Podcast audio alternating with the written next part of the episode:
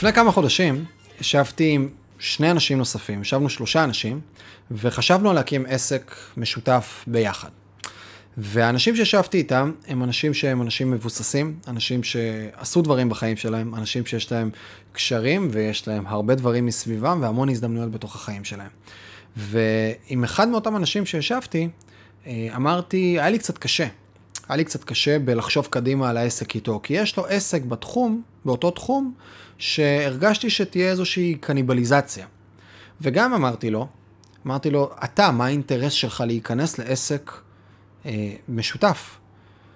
והמשפט שהוא אמר לי, ותכף אני אגיע אליו, המשפט שהוא אמר לי, שם לי פוקוס וזרקור על משהו שמעט מאיתנו שמים עליו פוקוס בעסקים. והפוקוס הזה ייצר לי איזושהי עוד שכבה של הסתכלות יומיומית על הדברים שאני עושה, ובאמת באמת משפיע לי על היום-יום. לא שזה לא היה קיים לפני, אבל זה הפך להיות משהו הרבה יותר מהותי.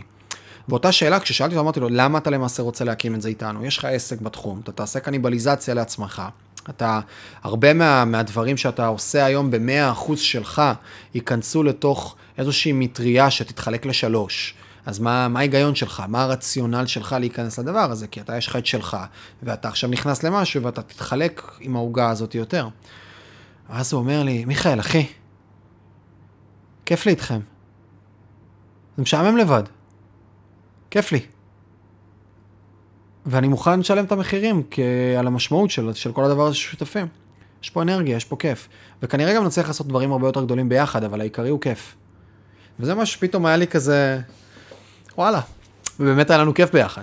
ובאמת הגישה, שהיא גישה כאילו לא טריוויאלית, והרבה פעמים אנחנו לא שמים לב לדבר הזה, אבל לא מעט מאיתנו, אם אנחנו עושים את הדברים נכון אה, בעסקים, ולומדים איך לעשות את הדברים, ומצליחים כבר להגיע להכנסות, ואפילו לממון מסוים, אנחנו הרבה פעמים מתעלמים ואנחנו רצים אחרי העוד ועוד ועל לגדול ועל לעשות, ולא שואלים את עצמנו את השאלות הבסיסיות של מה מסב לי הנאה, איזה דברים אני אעשה. כן, יכול להיות שאם אני אלך באפיק כזה, אני אצור לעצמי הרבה יותר כסף.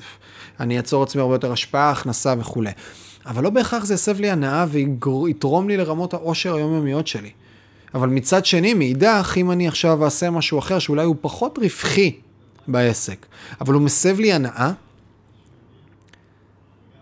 אז כדאי שאני אעשה אותו. ופתאום נפתחה לי התודעה הזאת, ששוב, זה לא שהיא לא הייתה קיימת, היא הייתה קיימת, אבל היא נפתחה ממקום של רגע, בוא נתחיל לבחון רגע אם הדברים שאני עושה הם כיפים לי או לא. העסקים שאני נכנס אליהם, הדברים שאני עושה, העסק שלי עצמו, איזה חלקים בתוכו כיף לי לעשות ולא כיף לי לעשות. וזה יכול להישמע גחמתי וילדותי הדבר הזה, אבל דווקא לא. בסדר? זה כאילו, בתחילת הדרך, או ככל שאנחנו יותר ילדים, אז כיף הוא המוטיב והמניע העיקרי. ככל שעובר הזמן, הכיף הוא הופך להיות למוטיב משני, ואנחנו פתאום הופכים להיות לאנשים נורא רציניים, של בטח, אנחנו עושים דברים ברצינות, אנחנו עושים עסקים, אנחנו בעלי עסקים, אנחנו עושים דברים, זה צריך להיות רציני.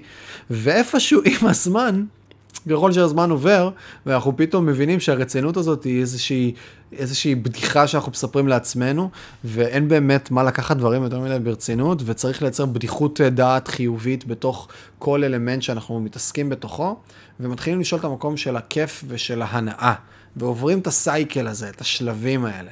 ופה כל אחד יכול לשאול את עצמו, אם אני מוריד את זה למשהו הכי פרקטי, כאילו, הסרטון הזה זה סרטון שפשוט היה בא לי לעשות אותו, כדי רגע, אולי מישהו יקשיב לזה וישאל, וואלה, האם כיף לי או לא כיף לי, ומה כיף לי או לא כיף לי. הוא פחות אמור להיות סרטון סופר פרקטי. אבל אם בכל זאת בא לי להוריד אותו רגע לאיזושהי פרקטיקה מסוימת, זה יהיה נפלא ונהדר לשאול שאלות של מה בתוך המחלקות השונות בעסק שלי, ומחלקות זה גם אם אני one man show וגם אם אני לא.